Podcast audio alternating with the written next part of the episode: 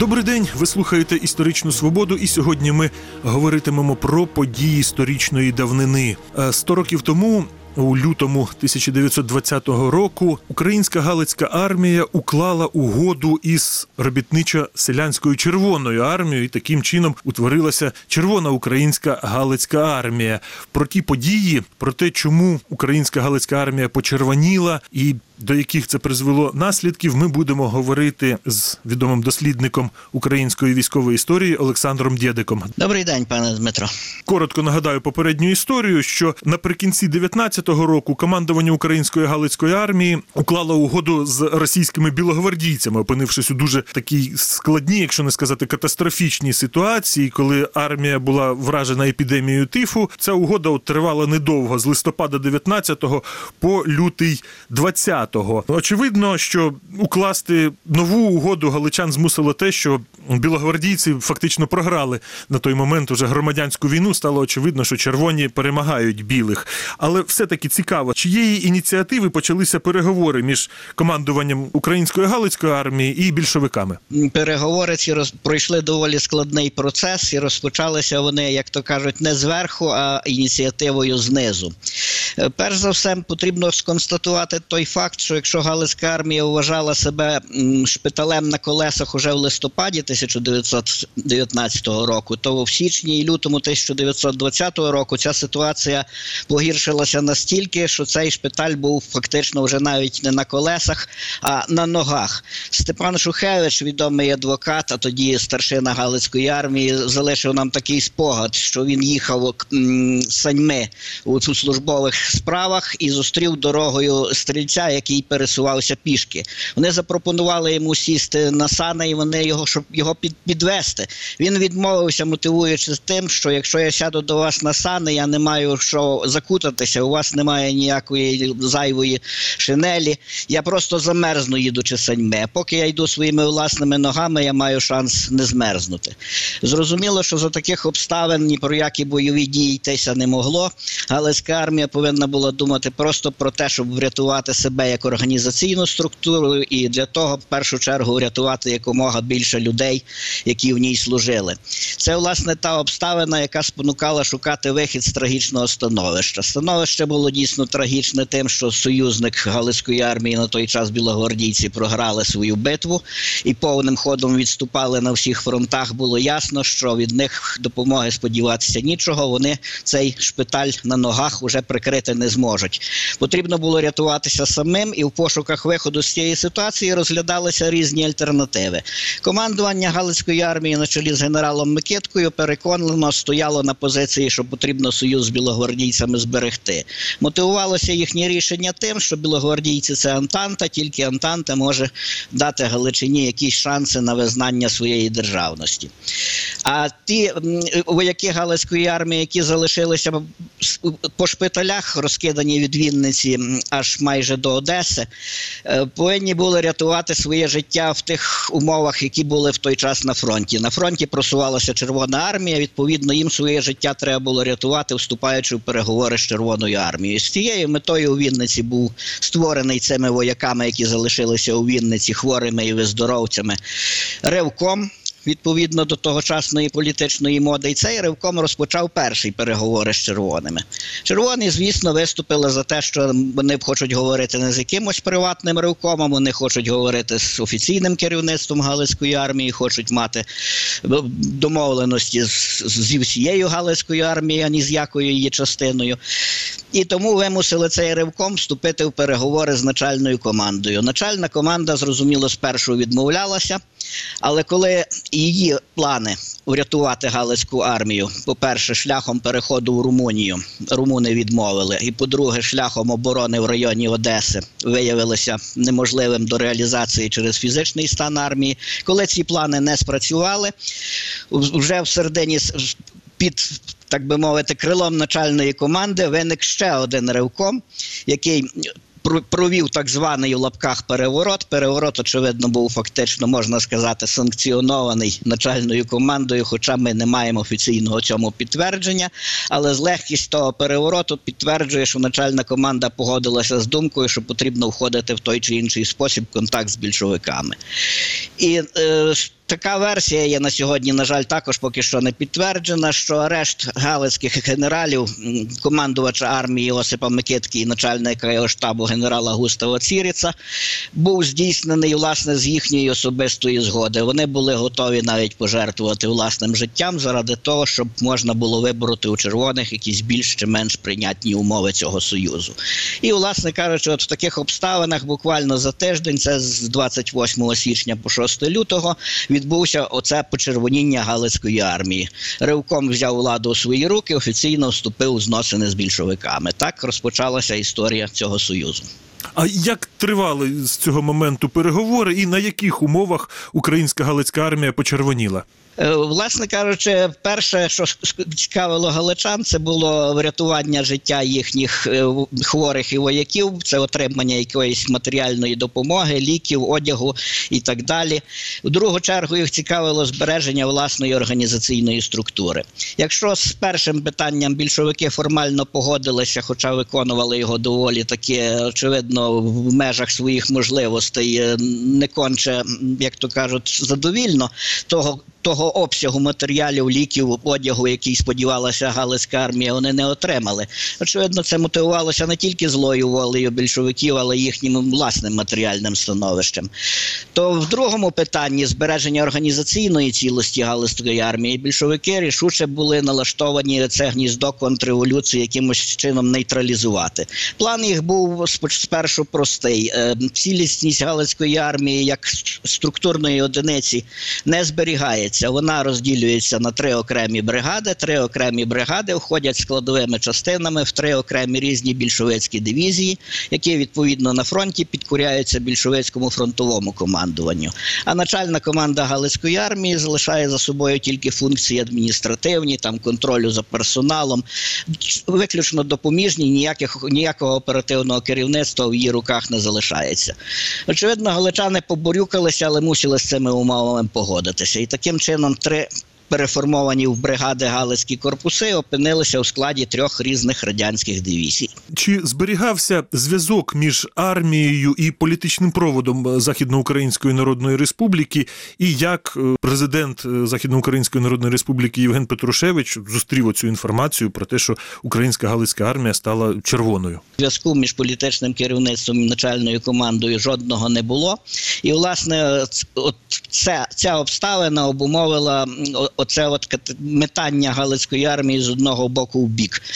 Е, Коли 16 листопада 1919 року президент Петрушевич, давши тиху згоду на підписання договору з білогвардійцями, виїхав до Відня, він був зобов'язаний з Відня будь-яким способом дістатися до Одеси, щоб здійснювати політичне керівництво Галицької армії. І тоді, можливо, обставини склалися би цілком інакше. Можливо, йому би вдалося про щось домовитися краще з білогвардійцями, вивести армію в якийсь інший район.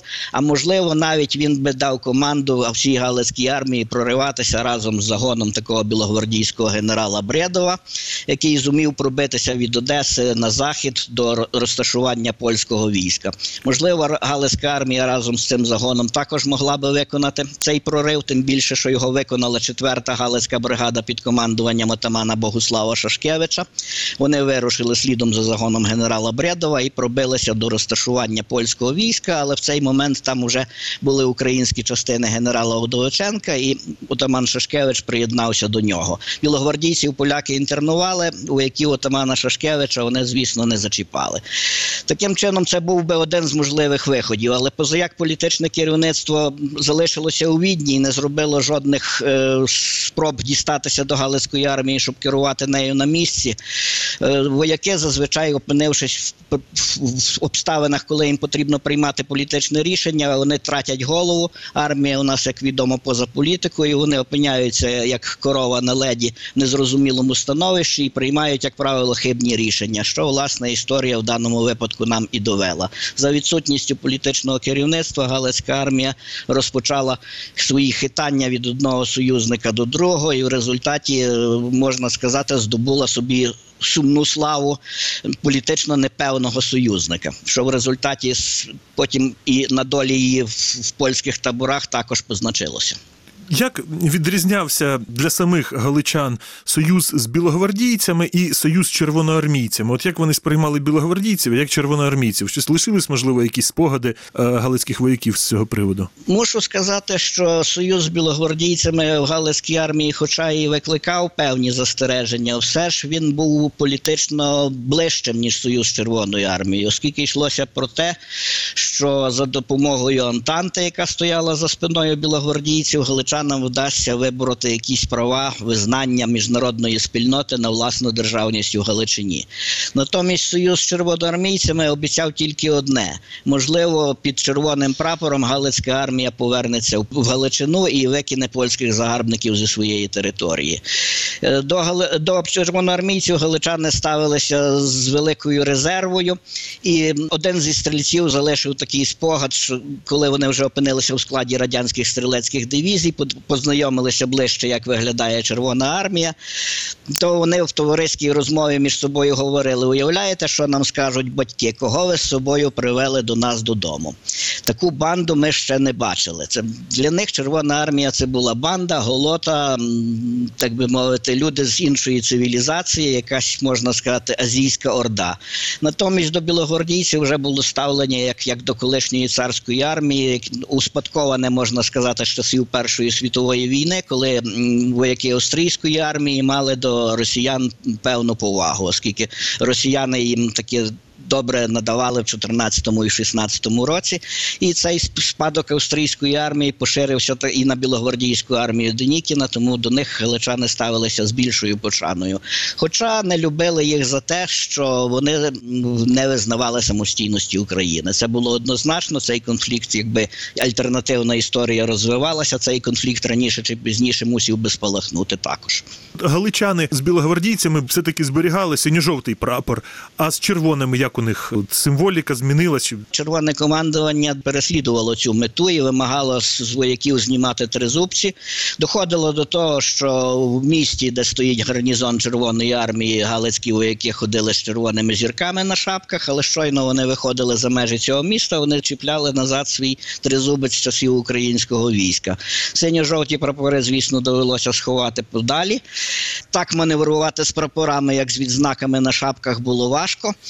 Е, так що з цього, з цього приводу ставлення до відзнак е, Галицької армії з боку більшовиків, це власне був один з показників того, що союз довго не триватиме, що напруження буде рости з дня на день. Якщо вже доходить до конфлікту в таких дрібницях, як відзнаки, то очевидно з принципових питань конфлікт повинен був вибухнути ще швидше, чим міг, вибухнути в рамках Білогвардійського союзу. До речі, на той момент назрівав більшовицько-польський конфлікт між більшовицькою Росією і Польщею, союзником якої була Українська Народна Республіка. Галичани відчували, що цей конфлікт назріває, насувається, і що вони думали з цього приводу? Справа у тім, що галичани, знаючи без сумніву, знаючи, що боротьба між більшовиками і Польщею розгориться, вони власне і це був один з мотивів, чому ця угода з червоними була укладена, щоб повернутися разом з червоними до Галичини і відновити свою українську державність в Галичині. Там під яким червоним прапором це вже би було як для них питання для друге питання. Це буде друге. Спочатку викинути окупанта з власної території, а там ми вже з більшовиками будемо розбиратися. Чого вони не знали, рішуче не знали, це того, що Симон Петлюра уклав Варшавський договір. Цієї інформації у Галицької армії не було. Вона, звичайно, була у галицьких політиків, але вони, сидячи у відні, ніяким способом не могли цю інформацію передати армії. Тому, коли в результаті повстання Галицької армії проти більшовиків виявилося, що армія Української Народної Республіки воює в союзі з поляками, для багатьох це була справжня несподіванка, свого роду шок, який було важко пережити. І, власне, цим шоком обумовлювалась та обставина, що дуже і дуже багато галицьких стрільців не захотіли продовжувати боротьбу в лавах армії Симона Петлюри. Варшавська угода між Пілсудським і Петлюрою передбачала те, що Петлюра визнавав права Польщі на Галичину, і цим якби зрікався союзу з галичанами. Саме так. Власне, через це обставина виявилася вирішальною. Зречення Симона Петлюри від право Галичини на користь Польщі. Це була та сама обставина, яка обумовила власне нехідь галичан продовжувати боротьбу у 20-му році. Дуже і дуже небагато вояків Галицької армії в результаті продовжило свою службу у лавах армії Української Народної Республіки. Більшість обрала або полон, або повернення додому. С- Старшин відправили в полон, стрільці повернулися додому. От ви згадали антибільшовицьке повстання галичан. Що його спричинило і які були його наслідки? Зрозуміло, що цей конфлікт, який мав спалахнути між червоними і галичанами, він таки почав спалахувати, але також е, за браком політичного керівництва, в першу чергу, цей конфлікт почав спалахувати в різних місцях не одночасно, і тому це повстання виявилося таким свого роду розмитим е, в часі. Першими фактично повстали проти більшовиків кавалерійська бригада отамана Шепаровича, яка намагалася спонукати до ць- це було на 6 квітня. Вона намагалася спонукати до цього повстання третю галицьку бригаду.